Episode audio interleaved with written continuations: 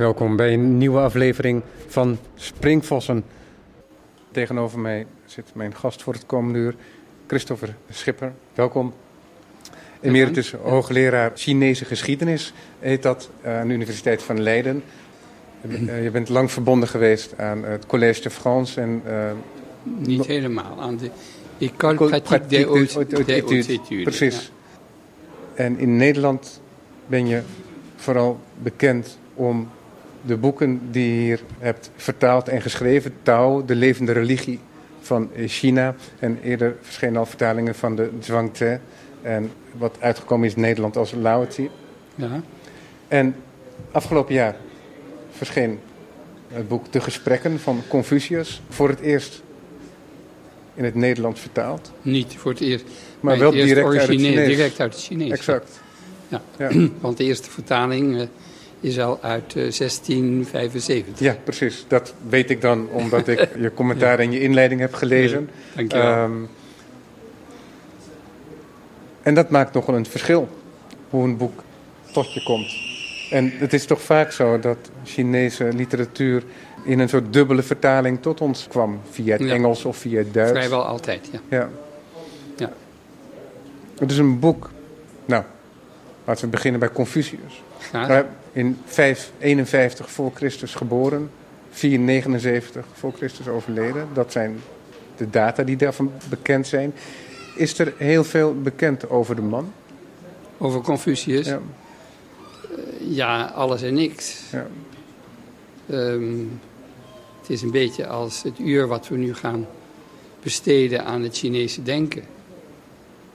Uh, het, is, uh, het is natuurlijk ontzettend veel. En ik wil wel eventjes uh, aanstrepen, nu we toch beginnen, dat het wel heel uitzonderlijk is dat er één uur lang besteed wordt aan het Chinese denken over in de Nederlandse media. Ik geloof niet dat dat ooit is voorgekomen. dat is geweldig. En hoe we dat vullen, want dat is net zoals het vullen van Confucius. Natuurlijk heeft hij bestaan. Uh, wanneer precies, dat is wat moeilijk te zeggen.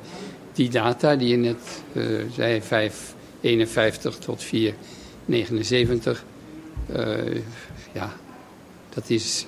Arbitrair. Nou ja, nee, dat ergens. is ergens pas heel laat opgeschreven. Hij begint pas echt naar voren te komen. Hij komt echt voor het eerst naar voren.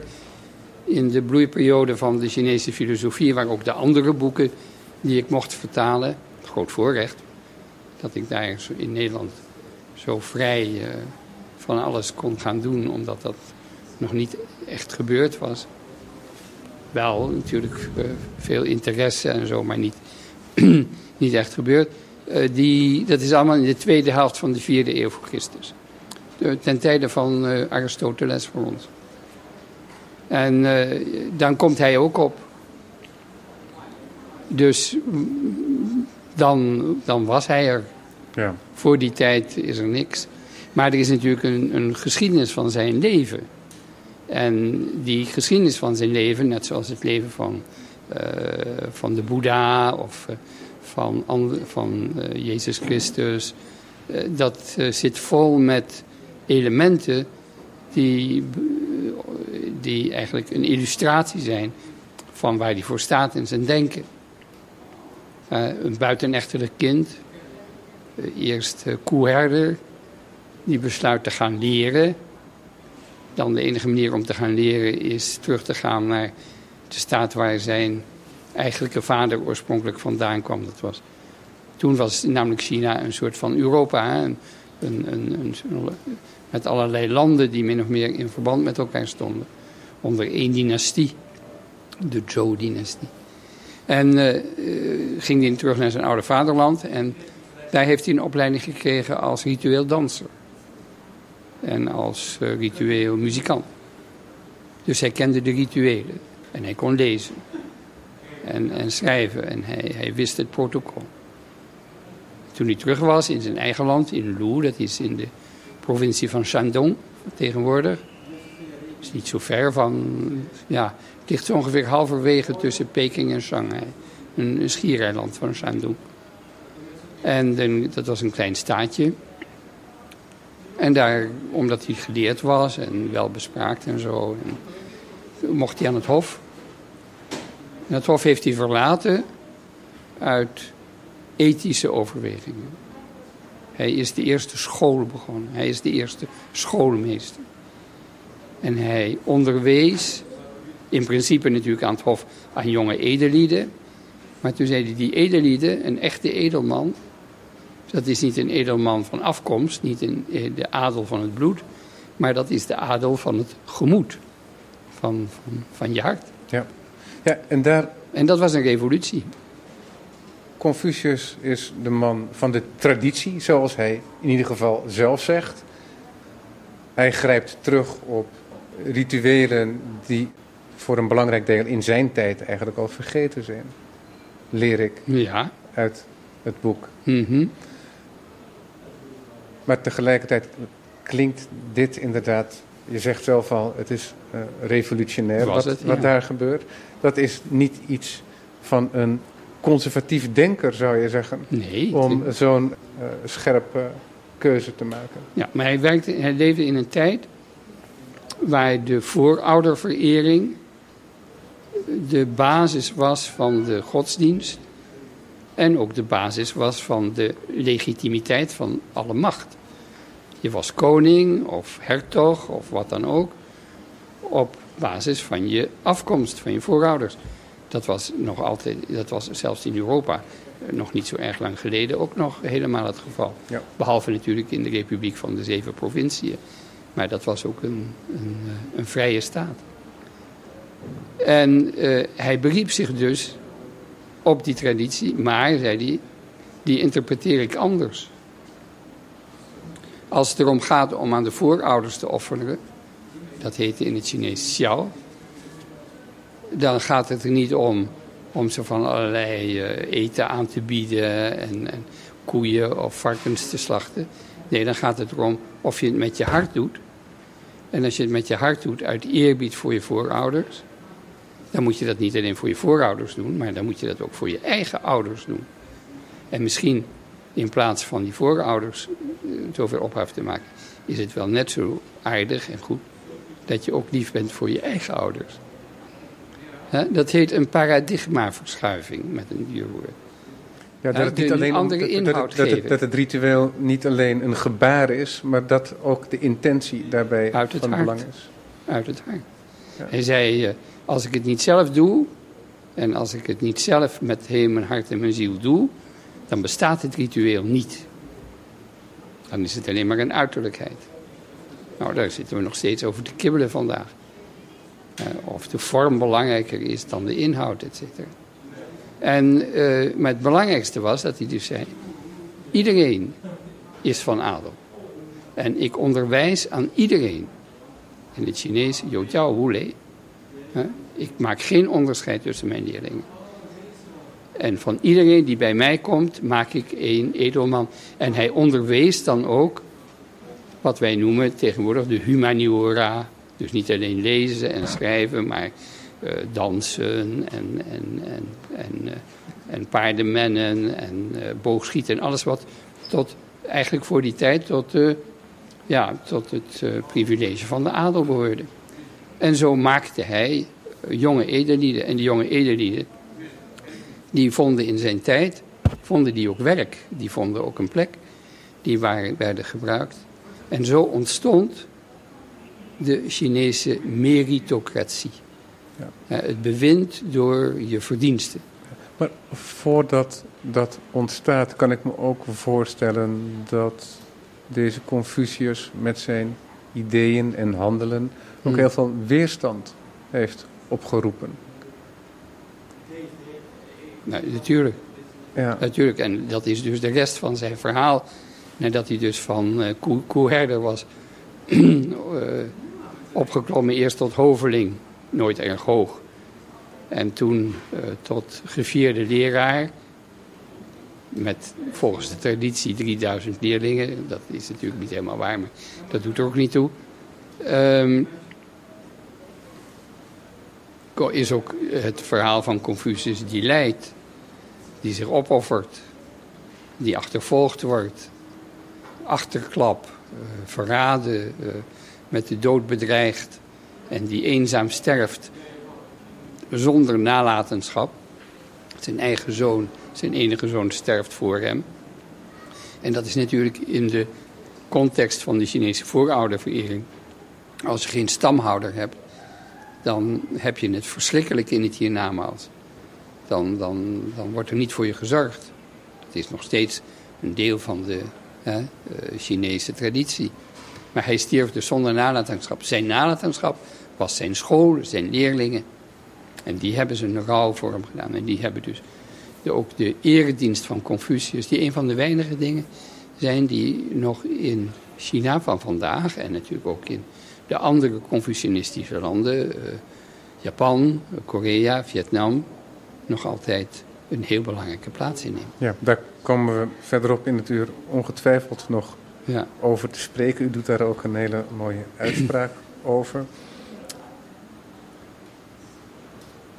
Dat is de figuur zoals die tot ons is gekomen in de overlevering. Mhm. Er is in het boek ook een levensbeschrijving opgenomen van Sima Shan. Dat is uit de tweede en eerste eeuw voor Christus. Ja. Dat is een tekst die, dat is niet bepaald een hagiografie. Die is bij tijd en wijle zeer kritisch. Verwondert je dat? Ja. Het is helemaal in de Confucianistische stijl. Uh, wij verdienen allemaal lof en kritiek.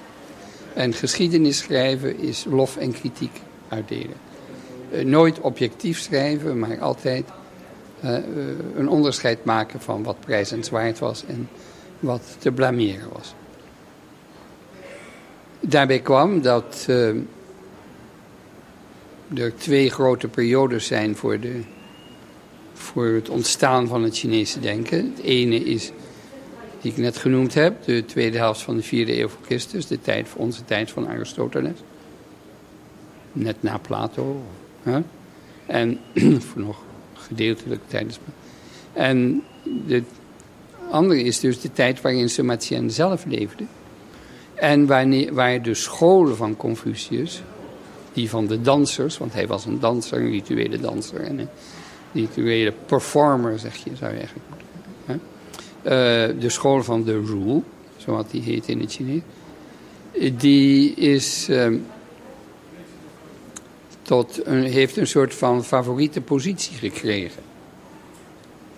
En het Taoïsme, dat China verenigd had onder de Tao, die alles overkoepelt.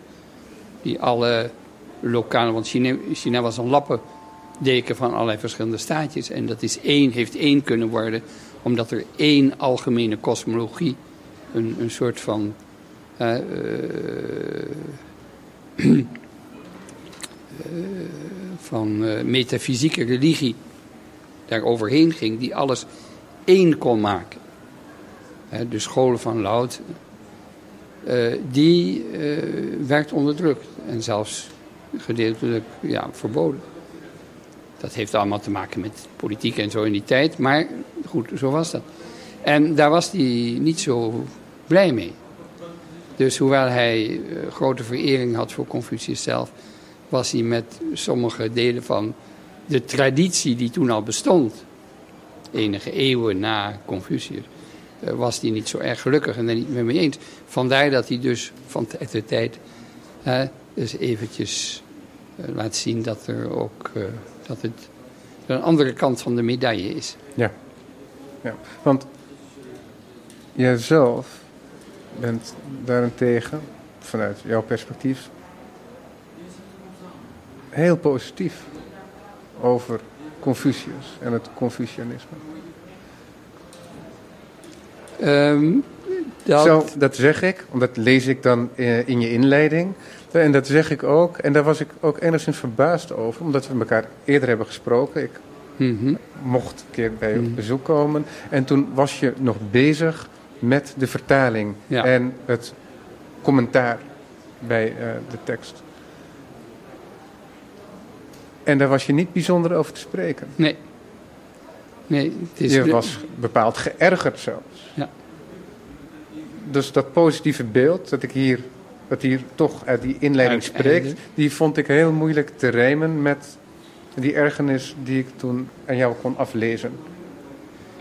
Eh, er zijn dus. Uh, ik heb geprobeerd een zo uh, eerlijk mogelijke inleiding te schrijven. En in die eerlijke inleiding komen bepaalde onderwerpen aan.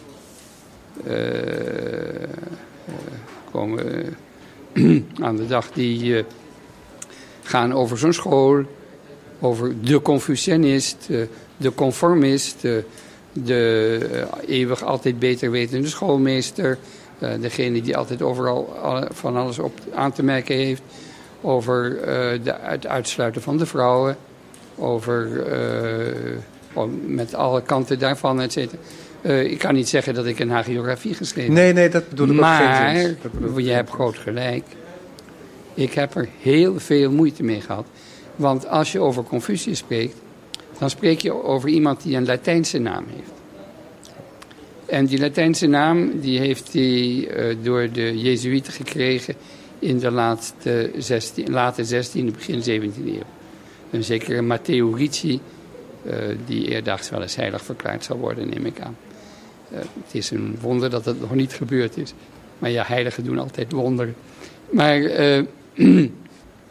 Matteo Ricci, die om het een lang verhaal kort te maken, want het is een heel lang verhaal. Ja. Besloot dat om China te kerstenen, die de Chinese religie in een zekere zin moest doorbreken. Ik wil niet zeggen kapot maken, maar goed, dat is, maar goed, moest doorbreken door de eenheid van de drie religies, boeddhisme, taoïsme en confucianisme, om die uit elkaar te halen. En daarbij koos hij uh, absoluut voor het Confucianisme, wat ook heel dicht bij hem lag als Jezuïet. Alle twee zijn specialisten van het onderwijs, et cetera. Uitermate moraal, ethiek ingesteld. Er zijn, vele overeenkomsten. En daarmee heeft hij dus van Confucius heeft hij aan Kongzi, zoals die eigen Kongzi, zoals meester Kong, heeft hij een Latijnse naam gegeven. Want uh, hij vond het, uh, in zijn bekeringspolitiek lag het goed om uh, van deze Kongzi een soort van voorchristelijke filosoof te maken, zoals Socrates en Plato en Aristoteles. zodat dus ook China kon gezegd worden dat ze dus de oorspronkelijke religie wel hadden gekend. Dat was, hè, dat was de, de, de, de leer, die hadden de oorspronkelijke religie wel gekend. Die hadden het verloren. En nu kwam de openbaring. En net zoals de wijzen van het Oude Testament waren ook de Griekse en Romeinse denkers en zo, en ook de Chinese denkers, waren voorlopers van het evangelie. Dat was zijn strategie van de accommodazione, zoals dat heette. Ja. De accommodatie. Dat heeft enorm ingewerkt in Europa. Hoe? Niet omdat men zo geïnteresseerd was in China in de, in de eerste plaats. Maar omdat, omdat met die accommodazione, en Ricci die zei, nou, en dan zijn we dus allemaal maar Confucianist, want uh, we, gaan dus, we laten het Confucianisme en zijn voorouderverering en de riten van de staat, die laten we allemaal intact. En we zetten alleen ergens een kruisje neer en dan, dan is alles voor elkaar. En dan zijn ze ook katholiek. Want China was immens. En het was ook het meest beschaafde land ter wereld in die tijd. Dus hij dacht, dit is de enige manier om ze allemaal te bekeren. Roep. Een geweldig windgebied. windgebied. Maar de Dominicanen, die ook werkten die in die streek, vooral eerst in de Filipijnen en in Chachina, die zagen dat met zeer leden oog aan, want uh, die, die vonden dat uh, volkomen indruisen tegen het, de beslissingen van het concilium van Trente en de, de, de, de nieuwe orthodoxie van, van, van Rome. En er was helemaal geen sprake van dat je zomaar dat men kon doen. Niks. Uh, hè. Voorouderverering en Confucius-cultus en al die dingen. Dus die hebben de Jezuïeten aangeklaagd. En toen is het verboden. En toen zijn de Jezuïeten weer begonnen en, en zijn alle dingen gaan publiceren. Om te bewijzen dat het Confucianisme een ethiek was. een humanisme, maar niet een echte religie. En dat er wel riten waren, maar die waren niet religieus. En daarmee is een enorme rel ontstaan. En die rel die heeft twee eeuwen geduurd. En die heeft heel intellectueel Europa, de universiteiten van Leiden, maar vooral van, van Bologna en van, van, van Parijs en zo, in de ban gehouden. En daarmee is dus de, de discussie over Confucius, die vind je terug bij, bij uh, Voltaire, die vind je terug bij Rousseau, die vind je terug bij de Marquis de Sade bijvoorbeeld. Uh, voortdurend. En, dat was de, en Europa ontdekte daarmee het Confucianisme en ook de meritocratie, de vergelijkende examens, de bureaucratie en zo. We hebben ontzettend veel aan Confucius te danken. Maar de andere twee, boeddhisme en vooral het Taoïsme, die werden op de mesthoop gegooid. Die mochten niet. Want, zei Ricci, drie is te veel. Je kunt niet drie religies aanhouden. Dat soort van natuurlijke godsdienst, waar iedereen een beetje mag geloven wat, je, wat hij wil en iedereen vrij is in het geloven, dat mag niet. Je kunt maar aan één religie geloven. Dus in Nederland nog net zo. Weinig mensen zijn tegelijk katholiek en moslim. Dat is iets wat er bij ons nog niet ingaat. Ja. En dus uh, je kunt er maar één hebben. Maar daarmee werd het Confucianisme gelijkgesteld aan een religie? Ja, maar het was het ook. Het is natuurlijk ook. Het is natuurlijk een, het is een religieus humanisme. Maar het is niet agnostisch. Maar helemaal niet. En het heeft zijn riten en het heeft zijn vooroudercultus. cultus. En die neemt natuurlijk, de religie neemt andere vormen aan, want de samenleving is ook anders. De Chinese samenleving is anders en daarmee is de religie ook anders. En daarom neemt het vormen aan die voor ons wel of niet herkenbaar zijn. Maar dat is, daar hoeven we nou niet op in te gaan. Ja. maar in China zijn het altijd Sanjiao, drie religies. Boeddhisme, Taoïsme en Confucianisme. En de, de, men heeft geprobeerd om dus het Confucianisme daaruit te halen en het een, helemaal een westers kleurtje te geven. En dat is in het Westen ook gebeurd. We hebben daar uh, onze eigen dingen van gemaakt. En dan is er nu nog, uh, in de 20e eeuw, is het nieuwe Confucianisme opgekomen. En dat is helemaal made in USA. Want net zoals de Jezuïeten dachten, China behoort, wij weten beter wat China is dan de Chinezen zelf. Weet tegenwoordig uh, de beste regering en vooral Uncle Sam, weet ook beter wat beter voor China is dan China zelf. Hm. Begrijp je wel? Dus dat, dat om op die achtergrond een, nieuw, een nieuwe blik te werpen. Voor een oude sinoloog die ik ben. Dat is niet mijn specialiteit. Ja. Maar dat moest ik doen en een nieuwe blik te werpen. Hoe onvolledig en hoe. Hè, dat was een gigantisch werk. En ik, ik kwam er dus heel lang niet uit. Je kunt niet uh, van het ene omstaan het andere. En als Mao Zedong zeggen het Confucianisme uh, dat moet weg, dat is rotzooi, dat is feodaal, et cetera. Dat is allemaal anti-revolutionair. Want het leeft en het is een buitengewoon waardevolle ethische traditie. Ja. Maar waar, wat is de juiste benadering? Waar plaats je het tegen? Inderdaad, ik heb er drie jaar over gedaan. En uh, ik ben tot de slotsom gekomen dat de positieve en buitengewoon positieve bijdrage die het Confucianisme geeft aan onze menselijke cultuur in het algemeen, die is enorm groot. Ja, en zelfs hier dus, zonder dat we ons daar bewust van zijn. Absoluut. En daar komt ook nog bij uh, dat je beschrijft dat uh, die drie religies, ja. Taoïsme, het Boeddhisme en het Confucianisme, dat die uiteindelijk samen in zekere zin één systeem ook zijn gaan vormen. Dat ze met elkaar vergroeid zijn geraakt, elkaar over en weer beïnvloed over ruim twee millennia. Ja, ja voor het, natuurlijk voor Confucianisme en Taoïsme voor meer dan twee millennia. En natuurlijk met het boeddhisme sinds de tweede, derde eeuw na Christus. En, en dat is, die, die, en dat, dat is een, een, een, een buitengewoon veelzijdig systeem waar nooit oorlog of, of gewapende conflicten over gekomen zijn. En dan zijn er ook tempels waarbij er verschillende altaren zijn in één, onder één dak. Nee, Niet? nee, nee. Bij de sectarische bewegingen, Ja, ja. die zijn syncretistisch. Maar het opmerkelijke is dat ze dus hadden ze hun, alle drie hadden ze hun eigen niche, zoals je tegenwoordig Ja. zegt. Hè?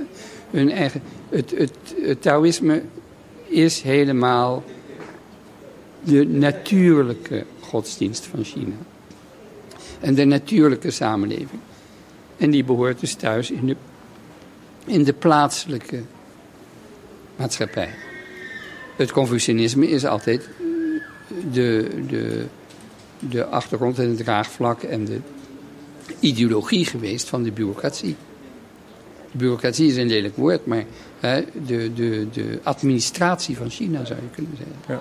Met zijn vergelijkende examens, met het idee dat de meest begaafde mensen, de meest intelligente mensen, die moeten ook de meeste macht krijgen. En iedere machthebber is verantwoordelijkheid verschuldigd over zijn gedrag, over zijn persoonlijk gedrag.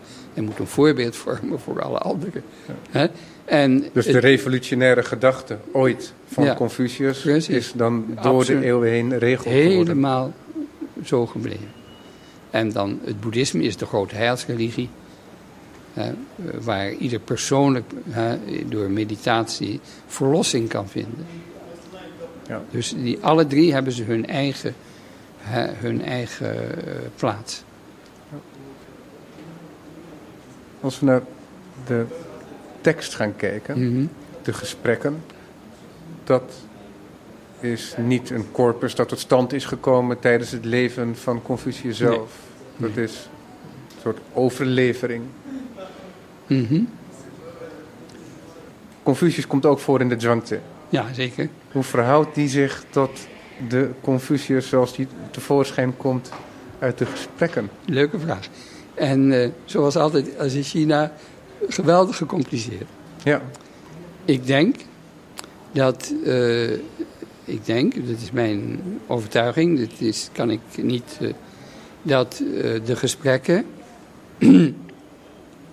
de, de 400, 500 uitspraken die de gesprekken, eh, in de gesprekken staan, en korte dialogen, dat die voor een gedeelte teruggaan op een mondelinge overlevering binnen de school van Confucius die wel degelijk oud is en authentiek. ja. Want het is zo origineel, het is zo levendig, het is zo gesproken, zo echt, dat je je niet kunt voorstellen dat dat door een latere falsificator, eh, een vervalser gemaakt is. Maar er is natuurlijk ontzettend veel anders. Er zijn zijn leerlingen die eh, ter sprake komen. Er zijn hele stukken die eigenlijk helemaal niet in de gesprekken horen, maar uit een ritueel handboek komen, et cetera. En er zijn ook stukken die zijn regelrecht uit de Zhuangzi gelicht. Waarom? Omdat in de tijd dat dit boek tot stand kwam als boek, want zulke boeken bestonden vroeger in China helemaal niet. Voor de tijd van Sima Qian, dus een biograaf, en daarom heeft hij ook die biografie kunnen schrijven. Toen was het boek er, maar voor zijn tijd, voor de tweede eeuw voor Christus, werden boeken die geschreven werden op bamboelatjes die met touwtjes aan elkaar zaten, of met veters aan elkaar zaten, die waren niet zo groot. Die, dat waren rollen en dat, die hadden een beperkte inhoud. En pas in de tijd van Sima Qian, vooral in de tijd van het keizerrijk, het Han-keizerrijk, eh, in de tweede eeuw voor Christus, zijn er dus keizerlijke academies opgekomen die grote compilaties van boeken hebben gedaan. En dus ook die, die, die, die, die- En in die tijd, toen ze dus materiaal gingen verzamelen, gedeeltelijk oud, maar gedeeltelijk ook hè, een echt boek wilden maken. Toen was een van de belangrijkste bronnen was onze goede oude Zhuangzi, die al twee eeuwen daarvoor was samengesteld en die honderden legenden over Confucius heeft. En die hebben ze toen maar ook gepikt. En toen een beetje verdraaid. Hè? In Frans noem je dat la literatuur détournée. Een beetje omgedraaid. Om er in plaats van de anti-Confucianistische eh, eh, kant... er een pro-Confucianistisch ja precies. aan Want te er wordt vaak de draak gestoken met Confucius. Ja, omdat hij de antwoorden al lijkt te hebben. En dan Hmm. blijkt dat vaak dat dat toch anders zit. Ja, precies. Hè? Dus eh, als hij door de gek van Zhu wordt aangesproken op zijn wagen. En de gek van Zhu, die een, een, een verlichte, een verlichte, een geïnspireerde gek is. En die zegt, houd toch op man, je met deze zaken van de wereld te bemoeien. Dat, je stort jezelf in het verderf. eh, we leven in een gevaarlijke tijd. eh, dat loopt vast niet goed af. Hè? Dan eh, weet in de dwangte weet Confucius niet. Die is met stomheid geslagen en die, die, die, die slaat eh, op de vlucht. Eh, maar dus in de Loenje heb je in de gesprekken heb je hetzelfde verhaal, hoofdstuk 18. Hè? Maar dan aan het eind, dan zegt Confucius, hé, hey, kom jij eens hier, ik wil met je praten. En dan is het dus de, de gek van Zhu die de benen neemt, want hij durft zich niet met de grote wijze te meten, weet je wel. Dus typisch Chinees. hè.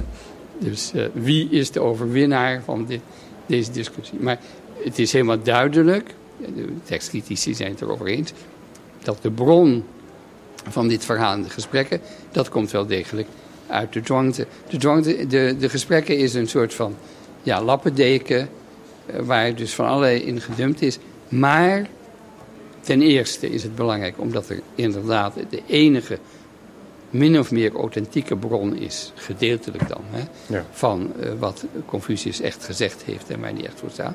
Alle andere boeken hebben dat niet. En ten tweede is het enorm belangrijk, omdat het dus sinds het boek gemaakt is, omstreeks 150, 130 voor onze jaartelling, het, het schoolboek van China is geworden. En eh, een paar dagen geleden was ik hier voor de tentoonstelling over verschillende talen. En er was ook een kleine afdeling eh, voor het Confucius Instituut van Leiden, waar dus eh, Chinees gegeven wordt. En iedereen die dat wil, wil, wil leren in de mooie Confucianistische traditie. En daar was dus een van de leraren uit China. Nou, de alleraardigste jonge dame die ook prachtig kon kalligraferen. En die zei, ik heb heel de, alle, de hele gesprekken uit mijn hoofd geleerd als jong meisje. En ik kan het nog steeds uit mijn hoofd. En toen begon ze te reciteren. Eh, Het leeft nog steeds. Je ziet hier, oh, zelfs op het Barlees Gymnasium, zullen er nog maar weinig leerlingen zijn die eh, eh, de uitspraken van Socrates of Ja. boeken van Plato volkomen uit hun hoofd kennen. Maar daarbij is het nog niet zo gemakkelijk. Want ik denk dat ik niet ver had gekomen met eh, het duiden van die gesprekken zonder jouw commentaar. Je schrijft ook dat door de eeuwen heen er nou, hele, bibliotheken vol zijn geschreven ja. met commentaren. En die heb je terzijde geschoven en je bent zelf naar de tekst gaan kijken. En je zult ongetwijfeld belangrijke commentaren gelezen. eh, hebben. gelezen hebben natuurlijk. Maar want je zegt ook, ja, iedereen die wil er vandoor gaan met die tekst. Iedereen die probeert zijn eigen ideeën eh, te projecteren op die ideeën en er zo zijn eigen uitleg aan te geven. Dus het is ook heel moeilijk om nog te zien wat er daadwerkelijk staat. Mhm. Maar ik ben natuurlijk ook een Nederlander en geen Chinees. Maar ik denk ook dat het voor de gemiddelde Chinees ondoenlijk is om er heel veel betekenis aan te geven aan die gesprekken. Ja. Dus het uit het hoofd leren, dat is misschien een begin. Ja, het is eh, als al het uit het hoofd leren. zoals we vroeger. Misschien een soort ritueel zelfs. Zoals wij vroeger de psalmen uit ons hoofd leerden zonder precies te begrijpen wat ze betekenden. En dan Ja. Maar eh, ja, het is, eh, ik wou zeggen, eh, lang leven Confucius. Die ik heb leren kennen. Dankzij het feit dat ik hier mag zijn en, en eh, er belangstelling voor bestaat. En ik het geluk heb gehad om na een heel leven buiten Nederland terug te keren in, in mijn vaderland. En daar ook in de gelegenheid wordt gesteld om dit te doen. O- Onvolmaakt, zeker. Maar goed, eh, hopelijk komt er, brengen andere mensen later een verbetering aan. En ook, eh, ja, lang leven Nederland. Want ik zou dit eh, voor een Engelstalige eh, vertolking niet zomaar gewaagd hebben. om zelf een, een, een commentaar te schrijven. Ik heb een commentaar geschreven omdat het nodig is. Zoals je daarnet zei, uh, anders wordt het volkomen onbegrijpelijk. Als Confucius zegt, uh, een beek, een kelk, een kelk, oh wat een kelk, oh wat een kelk. Ja, wat moet je daar dan van maken, weet je wel? He, dat moet je terugplaatsen in een hele context. En, uh, ja. ja. De tekst moet tot leven worden gebracht. Precies. Maar het is niet alleen dat, het is ook een kwestie van ademhaling. Het, is allemaal, het zijn hele uh, beknopte en, en geconcentreerde uitspraken. Vaak in de gesproken taal. Ja, dat is heel belangrijk om te beseffen. Want ja. ik maakte er al helemaal in mijn hoofd een kunsttaal van. Ja, nee, maar ik dan, gedeeltelijk. Uh, het is ja. gedeeltelijk. En als hij zegt, uh, uh, een kelk die niet een kelk is, wat een kelk, wat een kelk. Ja, dan, dan dat is gewoon in de, in de spreektaal. En dat, als je daar de tien of twintig van gelezen hebt... en je begint je aan je hoofd te krabben en te zeggen... Jezus, wat staat hier? Sorry, ik neem, ik neem de, het, profane woord er... Oh, hebeltje, wat staat er? dan, uh, dan ga je niet verder. Je moet dus die hele uh, geconcentreerde inhoud, uh, daar moet je even een adempauze in geven door er een stukje tussen te schrijven. En dan van de ene stap op de andere. En vaak is het ook, in, weet je, niet altijd, maar in die hoofdstukken, dat er wel degelijk een verband bestaat tussen wat vooraf gaat en wat komt. Dus er moest wel ja, iets tussen geschreven worden ter verheldering en ook ter verademing. Ter, ter, hè? Zo hoort dat ook in het Chinees. Ja. Hè? Er staat altijd de tekst en dan komt er een stuk commentaar en een tekst en dan komt er een stuk commentaar. Maar wat voor commentaar schrijf je? Al die commentaren zijn opnieuw, zoals je net zei, geschreven door mensen die hun eigen systeem hadden. Die hun eigen interpretatie hadden. En die op basis van hun eigen interpretatie dus succes wilde krijgen, een gehoor wilde krijgen, eventueel een positie wilde verwerven en in ieder geval een reputatie voor hun spitsvondigheid en geleerdheid. En de gesprekken dus, worden dan een vehikel in plaats precies. van het doel. En uh, dan gaat het om allerlei dingen die met, uh, met Confucius zelf niks mee te maken hebben en die voor de Nederlandse le lezer ja, nog duisterder zijn. Dus het beroemde commentaar van Zhu Xi, de, de filosoof uit de, uit, de, uit, de, uit de 13e eeuw, de 12e, 13e eeuw, die, die, ja, die, dat het schoolcommentaar was in China. Dat is interessant voor Chinezen. Maar dat is niet interessant voor, voor, voor het Nederlands publiek. Dus ja, ik dacht, nou, dan, dan doe ik het zelf maar. En, ja, uh, en waarom is dat anders in het Nederlands taalgebied en in het Engels taalgebied? Behalve Omdat dat, dat Nederland uitzonderlijk is in zijn enorme achterstand van vertrouwdheid en kennis en invoering van het Chinese denken en van de Chinese cultuur. Er mag dan wel hier tegenover een groot Chinees restaurant liggen, waarvan ik hoop dat het uh, veel klandizie heeft, maar ik ben er niet zo erg zeker meer van. Want de tijd ook daarvan is een beetje voorbij.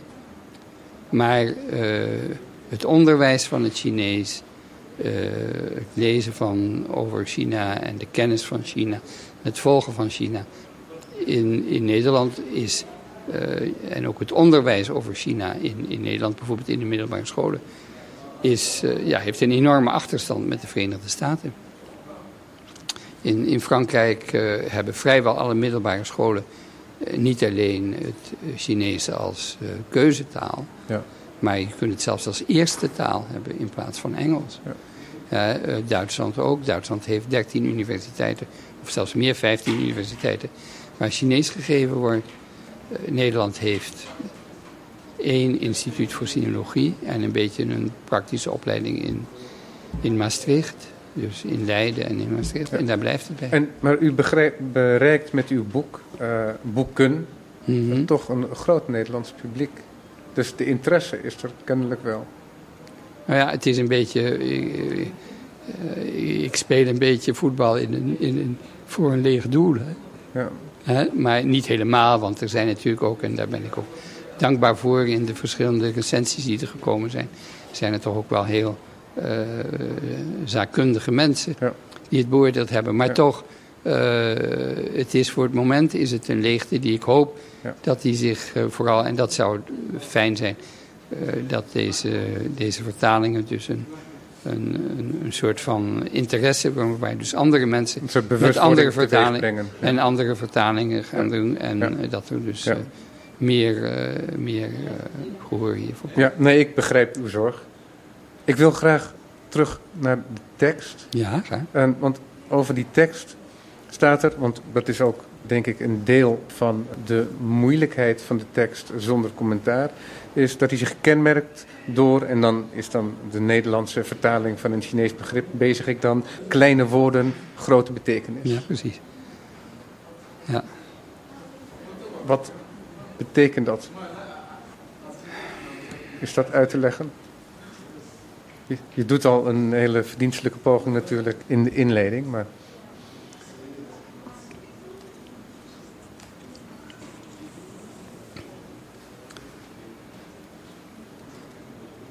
Het Chinese denken in het algemeen, eh, eh, zowel de Zhuangzi als eh, Confucius,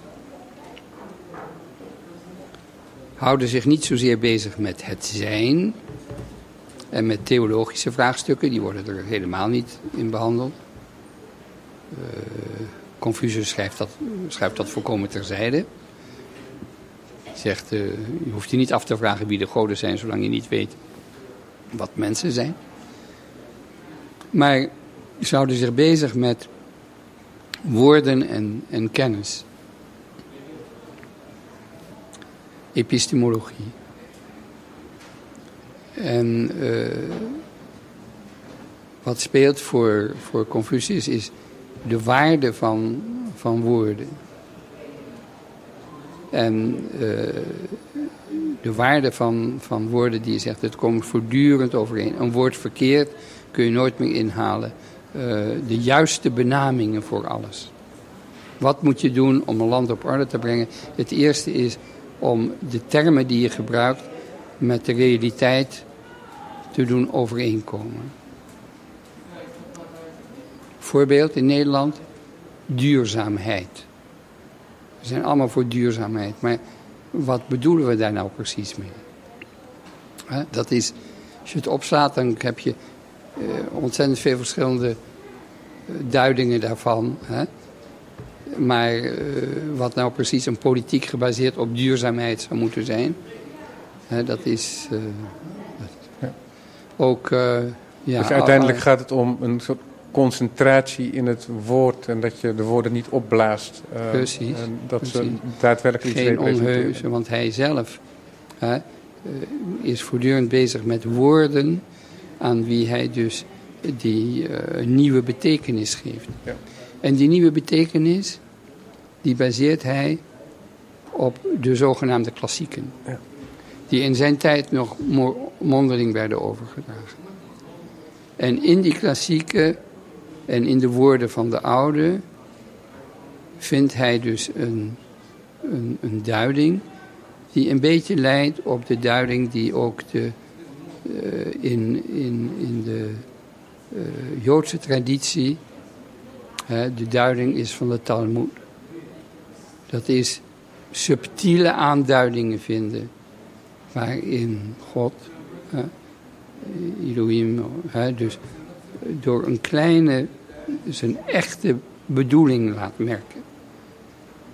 Dat zijn dus kleine woorden met een gigantische betekenis. Ja. Ik wil graag een heel klein stukje Ja. voorlezen om, om dit te illustreren. Jilu, dat is denk ik Ja. een leerling van Ja, van Confucius. Ehm, en ehm, die vraagt dan aan Confucius: Als de heer van wij u met de regering belastte, wat zou dan het eerste zijn wat u ging doen? Vast en zeker de namen rechtzetten, denk je niet? zei de meester. Hoe is het mogelijk? Wat een omweg maakt u. Waartoe dat rechtzetten? Joe, wat ben je toch een pummel? Weet dat als de namen niet juist zijn, wat men zegt onlogisch wordt. En als wat men zegt onlogisch is, dan zal al wat men onderneemt niet slagen. Als wat men onderneemt niet slaagt, dan kunnen ritueel en muziek zich niet ontwikkelen. Als muziek en ritueel zich niet kunnen ontwikkelen, dan zullen ook straffen en boetes hun doel niet bereiken. Wanneer straffen en boetes hun doel niet bereiken, dan weet het volk niet meer waar het de handen en voeten moet laten. En dan gaat het nog even door, maar uiteindelijk Mhm. is de ordening van de hele wereld Mhm. verbonden met het gebruik van de woorden. Het staat tussen aanhalingstekens, de namen recht zetten. Mhm. En daar hangt dus alles vanaf. En het is dus een moeilijke logische volgorde. Waar dus de belangrijke thema's eh, van ritueel en muziek, die in het eh, denken van Confucius een hele centrale plaats innemen, als ook een vorm van taal. Een vorm van taal. En wel de, de hoogste vormen van taal. Muziek is een taal, ritueel en dans moet je daarbij denken. En, en, en, en eh, muziek. Muziek is ook, hè? Zijn, zijn allemaal vormen van taal. En het is, zijn die, eh, die vormen van talen die dus de eenheid en de harmonie scheppen in de samenleving. En alles wat tegen de harmonie en de rust en vrede in de samenleving gaat, ja, daar moet worden ingegrepen. Dus daaruit komen voort het systeem van eh, lof, maar ook van blaam en dus van straffen. Eh, dat is dus één groot eh, systeem. Ja. Hoewel eh, Confucius ehm, elder zegt, en ik weet niet eens of het nou dit weer spreekt, dat hij zegt als alles en iedereen eh, zijn taak uitvoert, Mhm. dan is er geen rechtsstaat nodig. Precies. Met andere woorden, dan hoeft er niet gestraft worden, dan hoeft Ja, er geen precies. verboden te zijn, Precies, want dan is alles al in balans. precies. Dat is eh, hetzelfde. Dat Een is enorm ideologisch vergezicht is dat. Ja, of, ide- eh, of, of, idealistisch. Idealistisch is maar het, ja. je moet, dat zijn dus weer een van die goede voorbeelden waar je ziet dat dus de tijd waarin dit boek is samengesteld, is een tijd waarin dus eigenlijk de Taoïstische eh, gedachte ook en de Taoïstische samenleving, de natuurlijke samenleving, hoogtij vierde. En daarvoor is het grote ideaal eh, regeren zonder te doen. Door niets te doen, het Wu Wei. En dat vind je hier dus ook terug. Ehm, maar voor Confucius is het volgen van de riten. En de riten, dat is ook alle riten van belevendheid. De riten van geven en nemen. Van de band die je maakt door te geven en te nemen. De ouders geven aan de kinderen en de kinderen geven terug aan de ouders. Eh, de relatie tussen heer en meester, tussen vader en moeder, eh, tussen broer en zuster, tussen vrienden. Hè, eh, die, als dat goed loopt en eh, iedereen heeft die deugd. En degene die dus door zijn verdiensten daarin de leiding mag geven, eh, dat ook inspireert en dat komt ook voortdurend. Ja, dan heb je geen wetten meer nodig. Dan heb je een autoregulerende samenleving. En geloof niet dat dat een dwaalbeeld is. De autoregulerende samenleving bestaat. Hij heeft bestaan. Hij is tegenwoordig ver weg. Er gaat geen dag voorbij of er komen nieuwe verordeningen, nieuwe wetten en nieuwe, eh, en nieuwe aanbevelingen. Nee, ik denk dat we de tijd nog meemaken dat er op een stoel staat dat je er ook kan afvallen. Ehm, ik heb zelf het idee gekregen door het lezen van die Zhuangzi en eh, de gesprekken Ja, want ze, voelen, ze vullen elkaar aan. Dat wil ik graag ehm, dat dat Taoïsme dat plaatst de mens als onderdeel van alles Mhm. en neemt daar misschien niet eens een bijzondere plek in. Nee. En dat bij Confucius, die houdt zich alleen maar bezig, dat schrijf je ook, dat is niet metafysisch, maar dat is misschien ook niet helemaal zo. Want In ieder geval geen transcendentie. En, maar Confucius houdt zich alleen bezig met menselijke verhoudingen Absoluut. en met maatschappij en bestuur. Precies. Is daarmee volledig antropocentrisch. Ja. Dat is, een, kan ik me voorstellen, voor een Taoïst een onmetelijke onbeschaamdheid. Absoluut. En daar wordt hij dus in de Zhuangzi ook voortdurend op aangevallen. En daarom was het ook zo nodig. Kijk, tot mijn grote vreugde heeft de Zhuangzi, het boek, hè, de volledige geschriften, heeft in Nederland ja, eh, goed wat eh, weerklank gevonden. Ja. Maar er wordt er voortdurend gesproken over Confucius. Maar het boek van Confucius zelf was er niet. Dus dat is ook de reden geweest waarom ik dacht, dat moet ik dus geven. Want, Ja. Maar ze horen bij elkaar. Het een maakt het En ander noodzakelijk. Kijk, Confucius zegt, er was brand in de stal uitgebroken. Hè? Dan komt hij terug, er is brand in de stal uitgebroken. Als hij thuis komt, dan vraagt hij alleen, zijn er soms mensen gestorven of gewond? Hij vroeg niet naar de paarden.